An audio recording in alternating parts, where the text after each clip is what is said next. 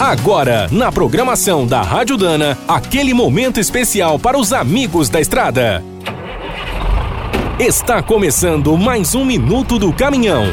Fique por dentro das últimas notícias, histórias, dicas de manutenção e novas tecnologias. Os governos têm um papel decisivo no aumento da segurança dos veículos. Muitos avanços só chegaram a todos com a força da lei. No Brasil, no segmento de caminhões, dois exemplos recentes foram a obrigatoriedade dos freios ABS e dos airbags para os modelos leves. Mas sempre sobram reclamações de todos os lados. Não é raro uma medida importante ser adiada porque o prazo venceu e nada foi feito. Para evitar esses problemas, o CONTRAN publicou a Resolução 717, antecipando tudo o que poderá ser exigido nos próximos 4 anos.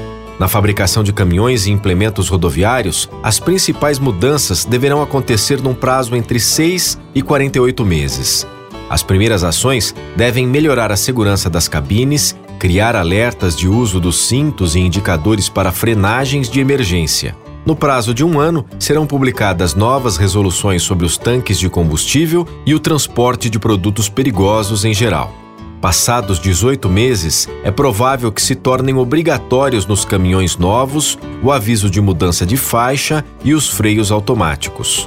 Em 2 anos, a grande novidade poderá ser o limitador de velocidade, e após 2022, até os brutos autônomos deverão rodar por aqui. Quer saber mais sobre o mundo dos pesados? Visite minutodocaminhão.com.br. Aqui todo dia tem novidade para você. O Minuto do Caminhão é um oferecimento de Spicer. Há mais de 100 anos, a marca dos cardãs e eixos que não ficam pelo caminho. Quem é do trecho já sabe. Para ficar bem informado, a Rádio Dana é sempre a melhor sintonia.